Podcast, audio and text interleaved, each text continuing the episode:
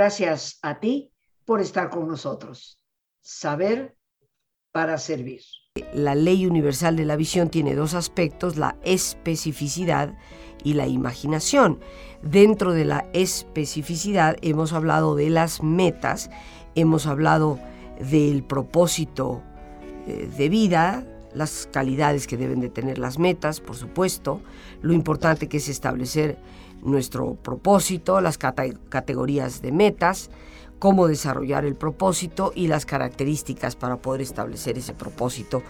Pero después de la especificidad que hemos desmenuzado, entramos en esto de la imaginación.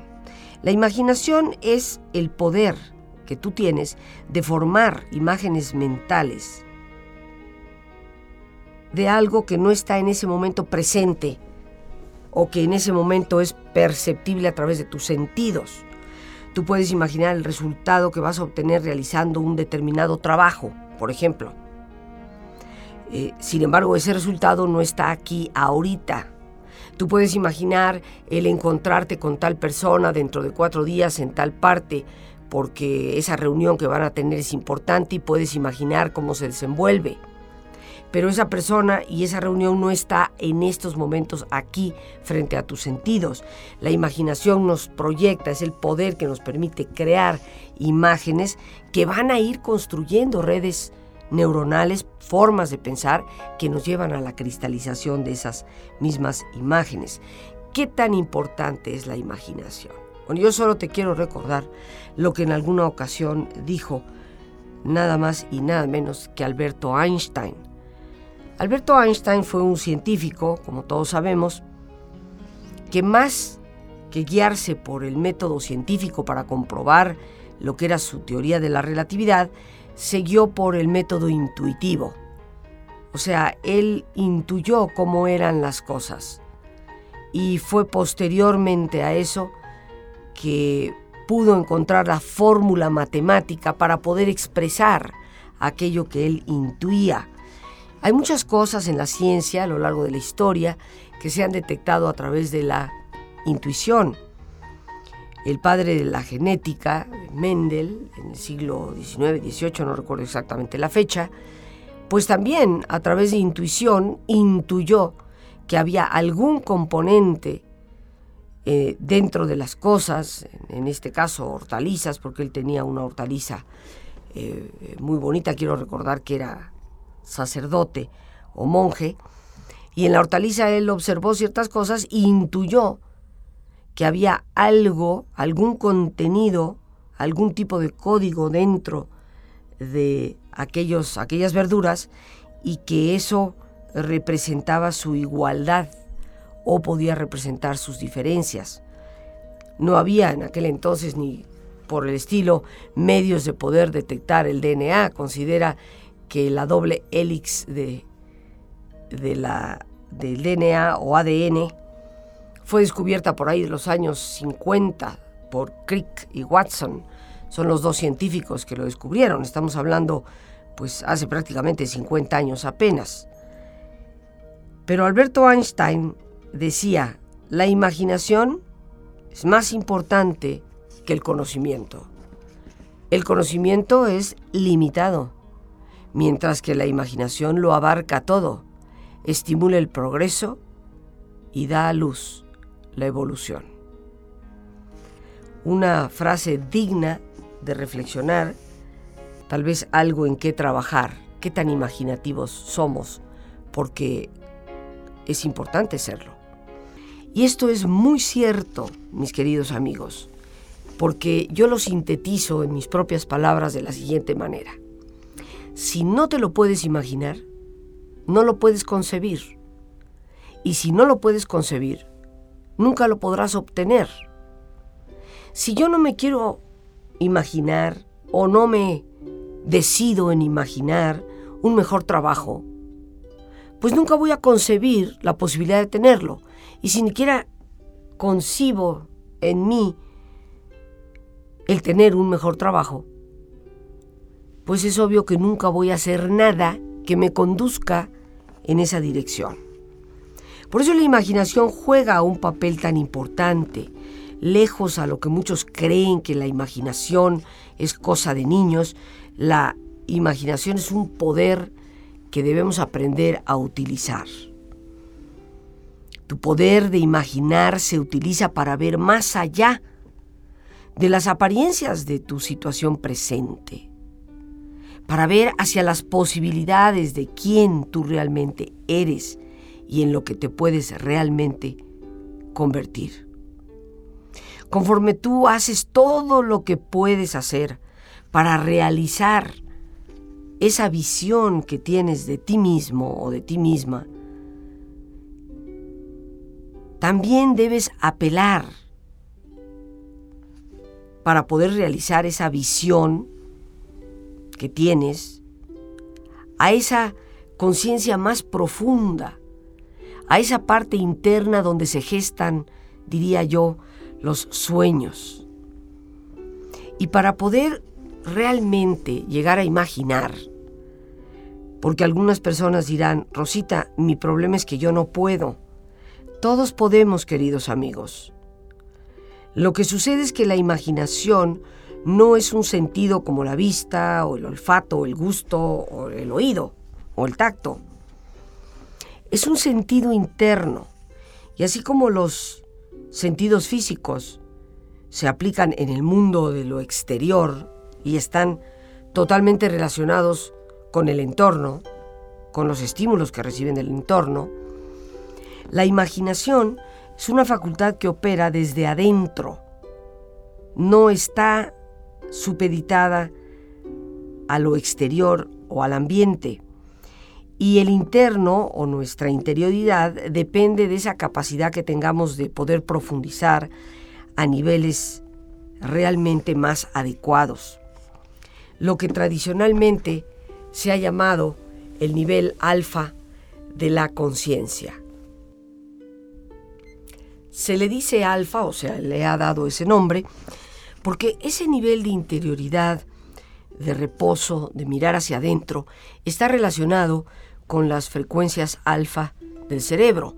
Recordemos que nuestro cerebro produce diferentes tipos de frecuencias eléctricas, ya que las neuronas funcionan a través de descargas electroquímicas, y esa frecuencia que se mide a través del electroencefalógrafo pues nos ha ayudado a descubrir que cada una de las frecuencias, de acuerdo a su velocidad, le ofrece al individuo diferentes recursos. Tenemos frecuencias que están totalmente relacionadas con la actividad física y tenemos frecuencias como las ondas alfa, que son un poco más lentas, que están relacionadas con un nivel de reposo y de interioridad. Por eso a ese nivel interno muchas veces se le conoce como nivel alfa, pero ese es el nivel ideal donde nosotros podemos crear imágenes visuales en nuestra mente y podemos ir creando cada uno de los aspectos de nuestra visión. Esa capacidad de ver más allá de la visión que implica el saber establecer nuestras metas, el saber establecer un propósito en la vida y para todo ello vamos a requerir de esta poderosísima facultad que es la imaginación. También habría que aclarar que no solo existe la imaginación visual. Algunas personas eh, dicen, bueno, Rosita mucho insiste en usar la imaginación pero eso está como anticuado, porque hoy se sabe que las personas son auditivas, o son kinestésicas, o son visuales, o... Eso, mis queridos amigos, creo que se ha sabido por un largo tiempo, y la imaginación jamás ha estado supeditada a un solo sentido. Te voy a poner varios ejemplos. Beethoven, como todos sabemos, llegó un momento en su vida en que perdió el oído, era sordo. Sin embargo, algunas de sus obras, entre ellas la novena sinfonía, tan conocida porque uno de sus movimientos es el famoso canto a la alegría, lo compuso estando totalmente sordo. Nosotros nos preguntaríamos, ¿cómo pudo escribir una partitura y esa y muchas que escribió tan bellas sin poder escuchar realmente cómo sonaban las teclas del piano cuando él las tocaba.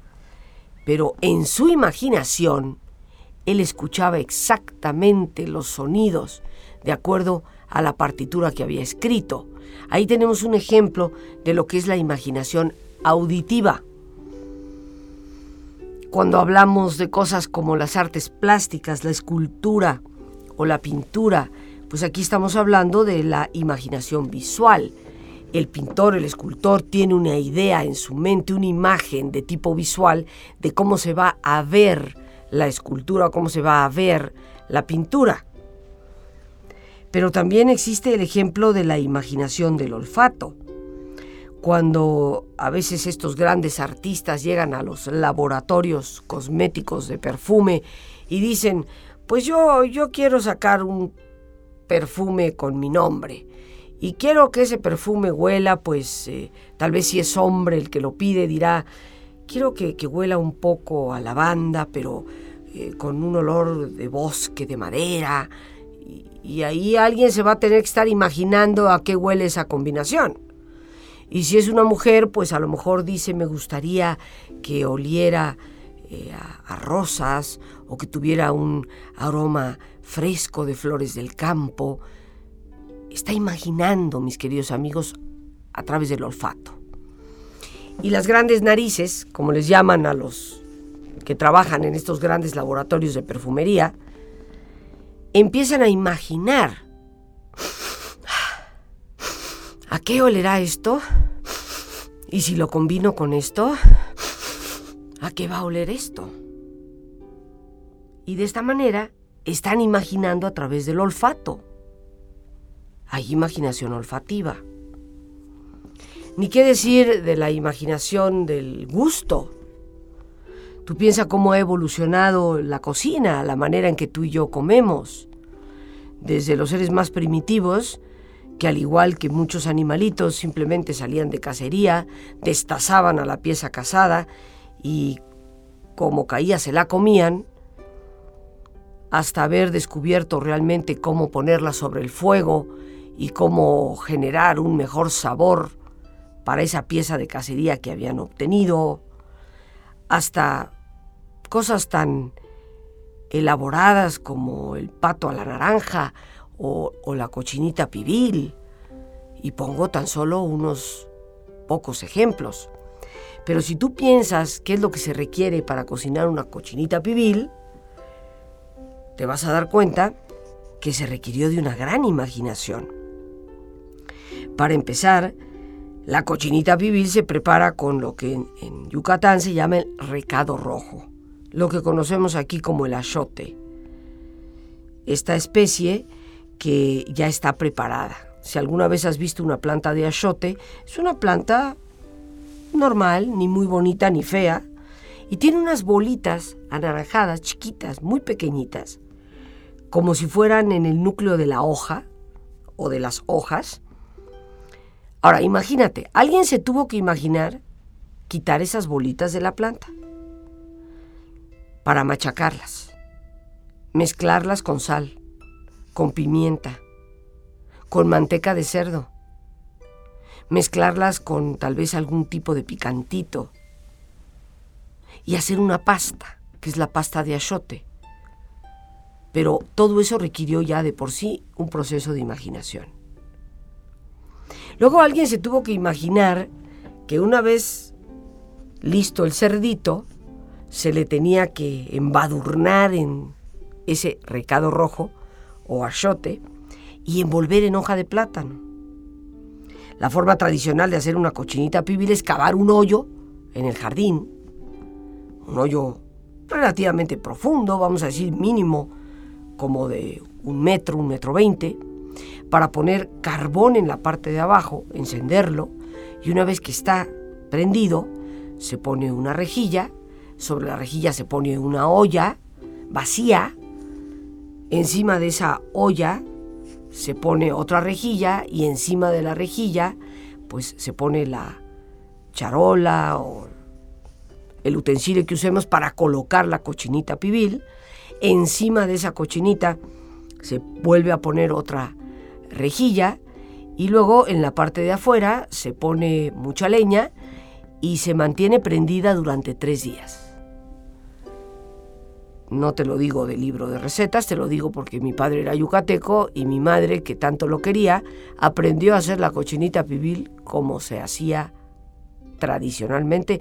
Y recuerdo aquí en la Ciudad de México, tenía yo 3, 4 años de edad, cuando íbamos desde escoger el cerdito en el mercado y se cavaba un hoyo en el jardín de mi casa. Y ahí, ahí pasábamos todos, entre mis hermanos y yo, jugando a indios y vaqueros alrededor de la fogata. Pero esa fogata que se mantenía encendida durante varios días con el carbón que estaba abajo, era lo que a base de ese calor iba cocinando la cochinita que soltaba sus jugos sobre la olla que estaba vacía abajo para poder recibir todo ese caldito y no apagar tampoco los carbones que estaban hasta allá. Ahora, imagínate, ¿quién se lo habrá imaginado? Se requirió de muchísima imaginación para pasar por todo ese proceso. Pero eso es seguramente como a todas las amas de casa hoy en día les sucede cuando están cocinando. Y dicen, ¿y qué hago? ah, pues este, voy a hacer, eh, creo que ese pollito que me quedó en el refri, y si le echo tantita salsa de esto y empezamos a saborear, mm, me late que sí va a saber sabroso. Y si le echo esto más, me late que va a saber sabroso. Y estamos paladeando a qué vas a ver la combinación de ingredientes. Es un ejemplo de lo que es la imaginación del gusto. Por lo tanto, aquí cuando hablamos de imaginación, como lo hemos hecho yo en lo personal durante varias décadas en los cursos de dinámica mental, hablamos precisamente de una imaginación que no solo abarca lo visual, abarca todos los sentidos. Y ya al hablar de metas hace algunos días, decíamos cómo hay que involucrar precisamente todos los sentidos en nuestro propósito y en nuestras metas.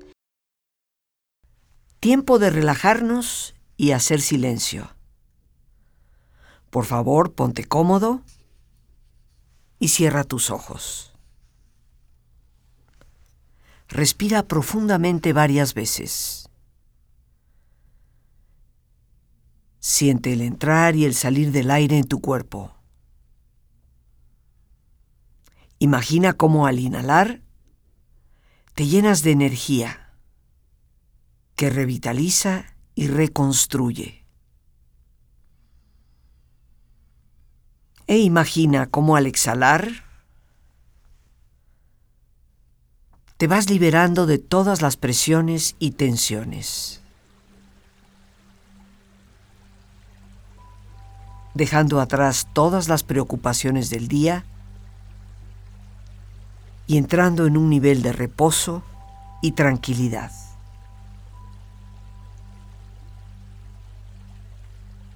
Respira profundamente e imagina este intercambio en tu respiración por medio del cual te llenas de paz y te liberas de todo estrés.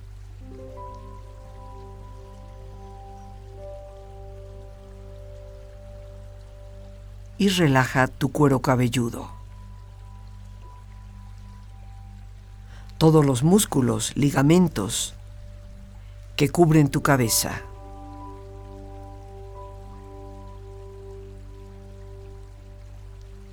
Relaja tu frente. Siente la piel, la vibración de la piel que cubre tu frente.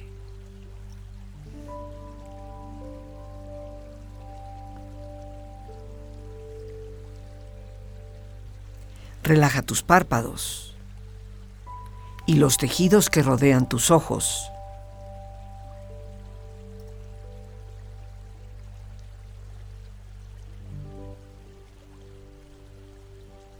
Relaja tus mejillas, la piel que cubre tu cara.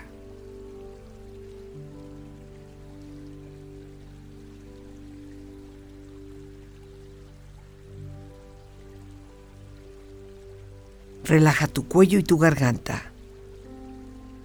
Siente su flexibilidad, equilibrio, balance.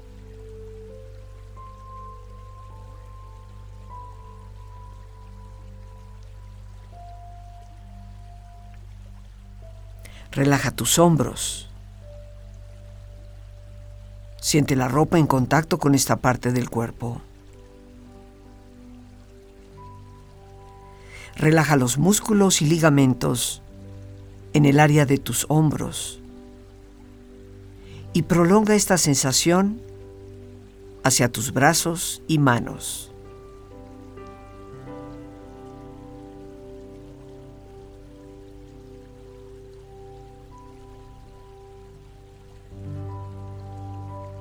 Relaja tu espalda.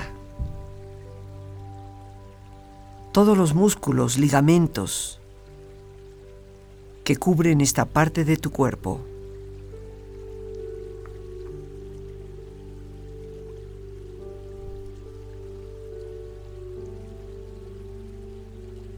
Concentra tu atención en tu pecho.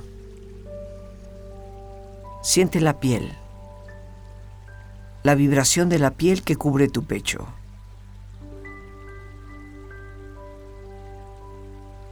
Relaja las tensiones y pon a esta parte de tu cuerpo en un estado de relajación profunda.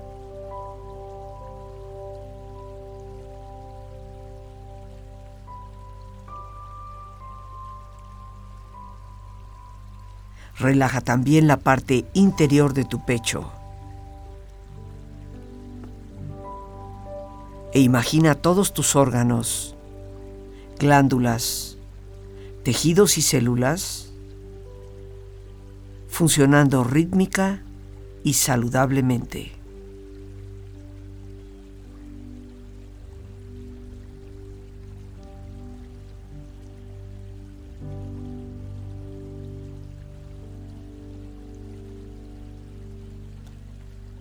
Relaja tu abdomen Siente la ropa en contacto con esta parte del cuerpo. Relaja las tensiones y pon a tu abdomen en un estado de relajación profunda.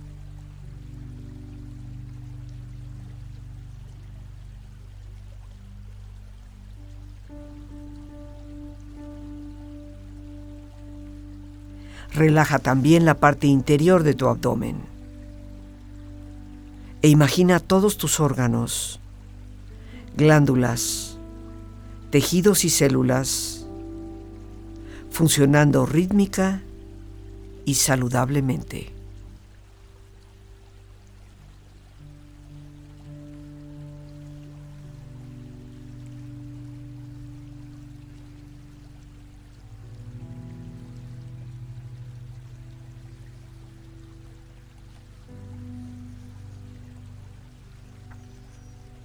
Relaja tus muslos, tus rodillas.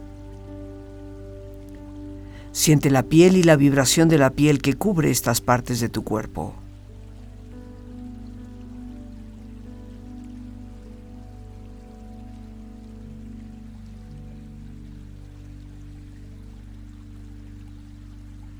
Relaja tus pantorrillas y tus pies.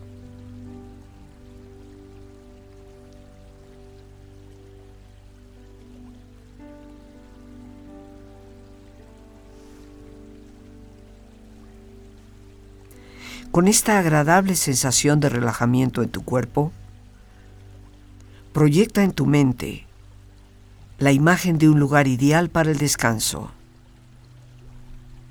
Imagina los colores, los sonidos, los aromas. Es una escena que para ti representa paz y belleza. Siente estar ahí y disfrútalo.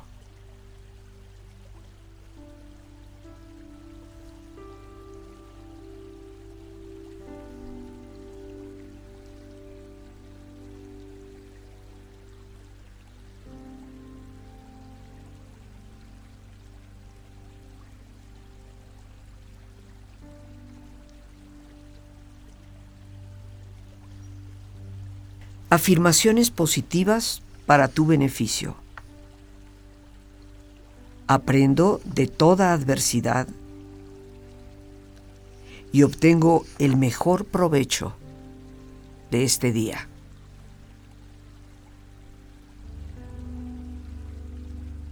Y a todo es silencio y calma. Que llegue la paz a mi hogar.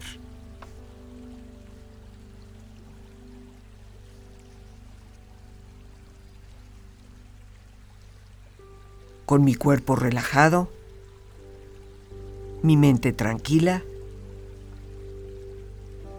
me libero de tensiones y lleno mi ser de silencio y serenidad.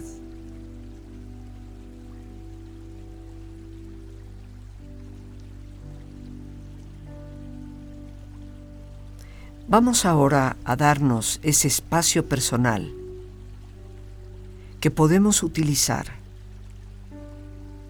para retomar desde este día y de lo que en este día hemos vivido, la experiencia, el aprendizaje, la oportunidad.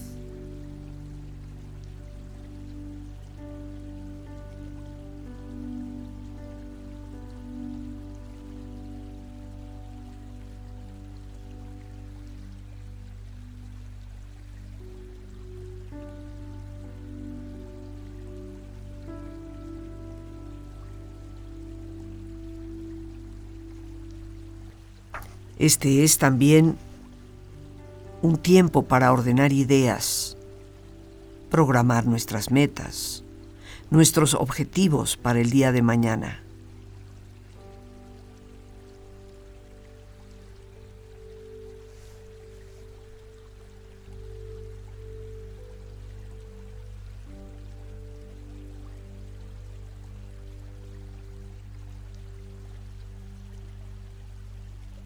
Tiempo para también dirigir desde el corazón palabras de agradecimiento por el día de hoy.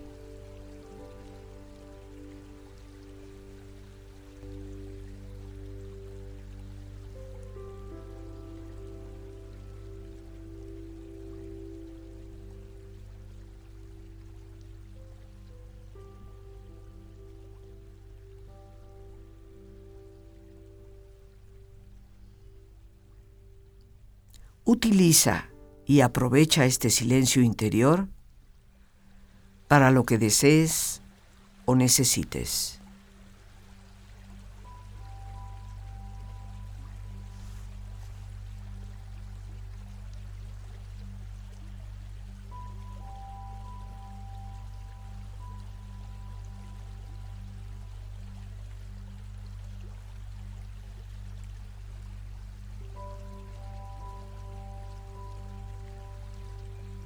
Respira profundamente.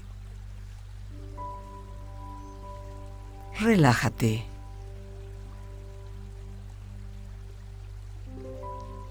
Y con esta agradable sensación de descanso físico y mental, con esta experiencia de serenidad y paz, empieza lentamente a estirarte. Brazos, manos, piernas y pies bostezando y moviendo tu cuello si lo deseas, hasta muy lentamente abrir tus ojos.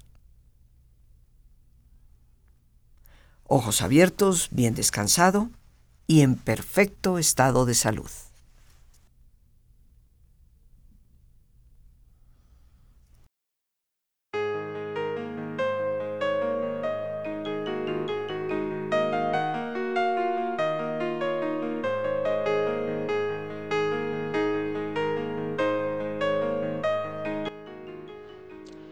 La esperanza siempre es nuestra mejor opción.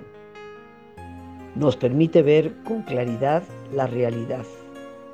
Después de lo que aparenta ser el final, hay nuevos principios. Caer en desesperación o alimentar nuestra fortaleza hacia adelante depende por entero de nosotros.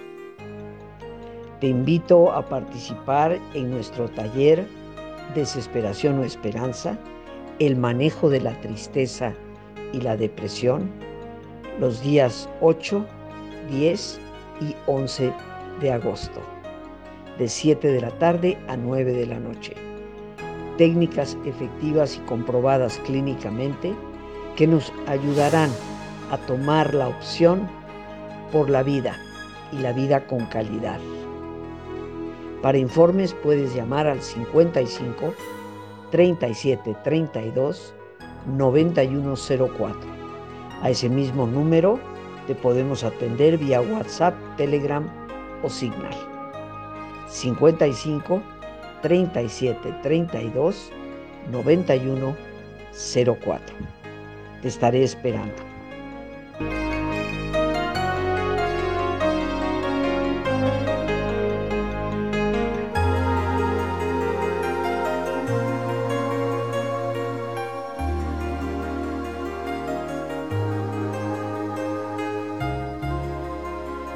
Poderosa imaginación.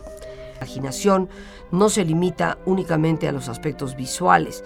No solamente imaginamos imágenes visuales, también tenemos imágenes auditivas, imágenes del olfato, imágenes del tacto, imágenes del gusto.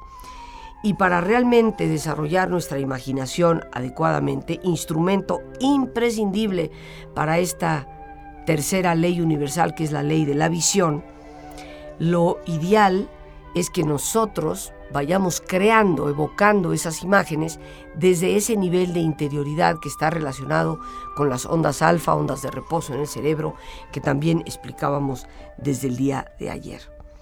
No es lo mismo, mis queridos amigos, imaginar eh, simplemente a nivel exterior conforme voy caminando por la calle, a darme un tiempo cotidianamente para cerrar mis ojos, y desde mi interioridad, desde esa convicción profunda, crear la imagen de qué es lo que realmente deseo lograr.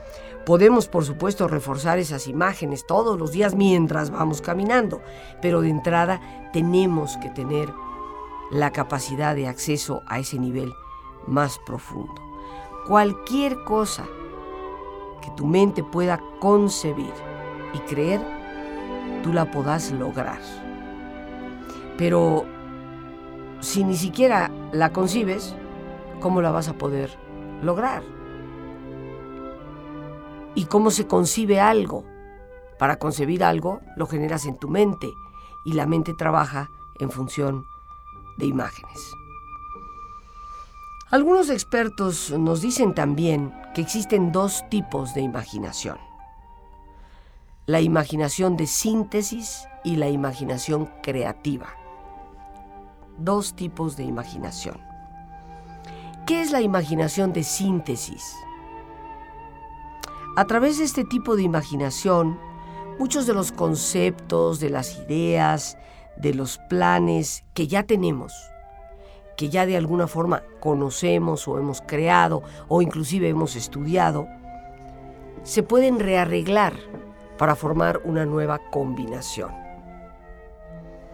podríamos decir que muchas de las recetas de cocina que nos vamos inventando en el diario que hacer en la casa, cuando no sabemos qué darle de comer a la familia y empezamos a, si le pongo esto, tal vez vas a ver a esto, y estamos medio saboreando, eso es una imaginación de síntesis, porque yo ya tengo el concepto, ya tengo la idea de a qué sabe cierta salsa de tomate, a qué sabe el chile habanero, ya tengo un concepto, una idea eh, de qué tipo de preparación es la más adecuada para ese tipo de pescado o para un pollo. Si será mejor ponerlo y destazarlo para una sartén o meterlo al horno. Entonces tenemos conceptos, ideas, planes ya previamente establecidos, pero los podemos rearreglar en nuevas combinaciones. Y este tipo de imaginación opera a través de la educación y de la observación. En la educación tú estás recibiendo conceptos, ideas, información. A través de la observación, de igual manera, estamos recibiendo información y podemos combinar toda eh, esta cantidad, este bagaje de conocimiento que tenemos de una forma distinta. Hay una historia sobre Walt Disney, todos sabemos quién fue ese hombre tan, tan creativo, cuando él quería crear por primera vez Disneylandia, allá cerca de Los Ángeles, California, creo que se llama Anaheim, donde se encuentra. Y cuando Walt Disney eh, decidió que iba a construir este reino mágico, pues encargó a algunas personas, perdón, para que le diseñaran el famoso castillo, que se ha convertido obviamente en el emblema de, Disney. Inclusive las películas de la compañía Disney actualmente, todas empiezan con ese logo que representa el castillo del reino mágico de Disneylandia. Ahora, ¿cómo fue que se creó ese castillo? Pues cuentan algunas de las biografías y de las personas que conocieron personalmente a Walt Disney, que cuando él encarga, comisiona a algunos arquitectos para que le diseñen ese castillo de sus sueños, pues imagínate, era realmente ganarse esa licitación, ese concurso, representaba mucho dinero para el que lo ganara. Así que había un gran esfuerzo. Y cuando uno de ellos, pues hacen una junta de trabajo y presentan el castillo en una maqueta, hecho ya en maqueta, para que Walt Disney lo pudiera ver, Disney entró a la sala de juntas, miró el castillo y dijo, no me gusta. Lo lamento, pero no me gusta. Y se salió, sin decir más nada. Los arquitectos yo creo que se les fue la sangre a los pies, se sintieron defraudados, empezaron a decir, pero, pero ¿por qué no le gusta? Ni siquiera dijo por qué no le gustaba. Empezaron a mirarlo y a observarlo por todas partes. Uno de ellos muy molesto, no manifestó en ese momento que, aquella actitud había sido como una patada en el trasero. Y dijo, me gustaría patear el castillo, por lo menos en el trasero. Y volteó el castillo, lo puso exactamente al revés. Por alguna razón Walt Disney volvió a entrar a esa sala de juntas minutos después.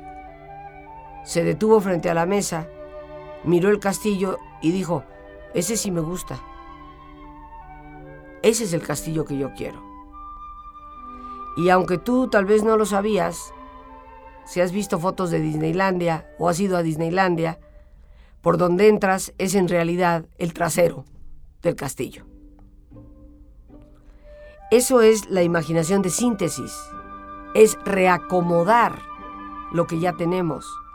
No estamos, como dicen, inventando nada nuevo, estamos simplemente reacomodando lo que conocemos. Los genios usan este tipo de imaginación y eventualmente pueden llegar a crear algo totalmente nuevo, porque la imaginación de síntesis es la que va a generar, si la estamos practicando, si la estamos utilizando, el otro tipo de imaginación, que es la imaginación creativa. ¿Y qué es la imaginación creativa? Pues la imaginación creativa es la facultad a través de la cual nosotros podemos crear algo enteramente nuevo que proviene de nuestra intuición, que proviene de ese me late qué. El castillo de Disneylandia es un castillo que en sus formas, en su tipo de torres, evoca mucho esos castillos que parecen pastelitos ahí en algunas zonas de Alemania. Eh, castillos muy románticos, con sus torrecitas angostas, no son esos castillos medievales españoles de muros muy gruesos y torres muy anchas y, piedras muy oscas. Pero el crear un concepto de castillo enteramente nuevo ya no solo requiere una imaginación de síntesis, requiere una imaginación creativa. Nuestra inteligencia creativa es mucho más productiva cuando nuestra conciencia y nuestra subconsciencia trabajan juntas.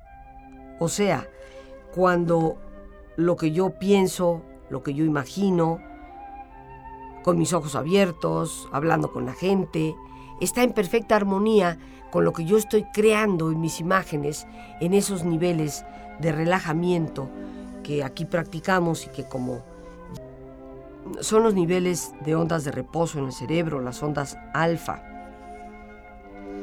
Para usar la imaginación, mis queridos amigos, tenemos que saber acceder a esos niveles. Practicar la relajación y practicarla en serio y empezar a proyectar sus imágenes desde ese nivel de relajamiento, se está creando un patrón interno. Y ese es el que verdaderamente, por así decirlo, comanda hacia dónde nos dirigimos. La inteligencia creativa requiere, por lo tanto, de el uso no solo de la conciencia exterior, sino de esa capacidad de interiorización. Pero yo estoy segura que muchos de nosotros nos estaremos preguntando cómo desarrollar la imaginación creativa. Te reitero, si la imaginación de síntesis lo que necesita es que reacomodemos las ideas, los conceptos, los conocimientos que ya tenemos y simplemente los reacomodemos de otra manera, la imaginación creativa es la que nos lleva a generar cosas prácticamente de la nada. Una imaginación muy creativa fue la de Leonardo da Vinci, que diseñó cosas como el helicóptero hace 500 años. El diseño del helicóptero de da Vinci es prácticamente idéntico a lo que conocemos hoy como helicópteros, pero en aquel entonces no existía eh, no solo tecnología, no existía ni industria. Era una sociedad todavía eh, agrícola, dependiendo de lo agrícola y del comercio pero nada en una producción de línea industrial. Él diseñó una enorme cantidad de cosas que hoy tú y yo utilizamos, que vemos como cotidianas, pero que en su época no había ni siquiera el material previo, era una imaginación creativa y tenemos que desarrollar, por supuesto, ese tipo de imaginación. ¿Cómo hacerlo? ¿Cómo desarrollar esa creatividad? Y curiosamente, lo primero, el primer paso, es estimula tu mente a través de la lectura. Créanme, mis queridos amigos, leer es muy importante. La lectura va dándole alimento para esas nuevas ideas. Primero, para poder desarrollar una imaginación de síntesis mucho más abundante, prolífica, capaz, flexible y también para desarrollar una imaginación creativa. Porque la lectura es el proceso a través del cual las grandes mentes se desarrollan. Cuando tú admiras a una persona por lo que sabe o admiras por la forma en que se expresa, ten la certeza de que esa persona lee. Los grandes de la literatura. Si tú eh, hablas con un Carlos Fuentes o hablas con un Monsiváis o llegaste a hablar con Octavio Paz, con José Saramago o con Paulo Coelho, con cualquiera de ellos, te darás cuenta que tienen una vida por detrás de estar leyendo. Ellos conocen muy bien a otros autores. La lectura nos ayuda a desarrollar nuestra propia mente. Por hoy las gracias a Dios por este espacio que nos permite compartir. A ti el más importante de todos, una vez más, gracias por tu preciosa compañía. Dios te bendiga siempre.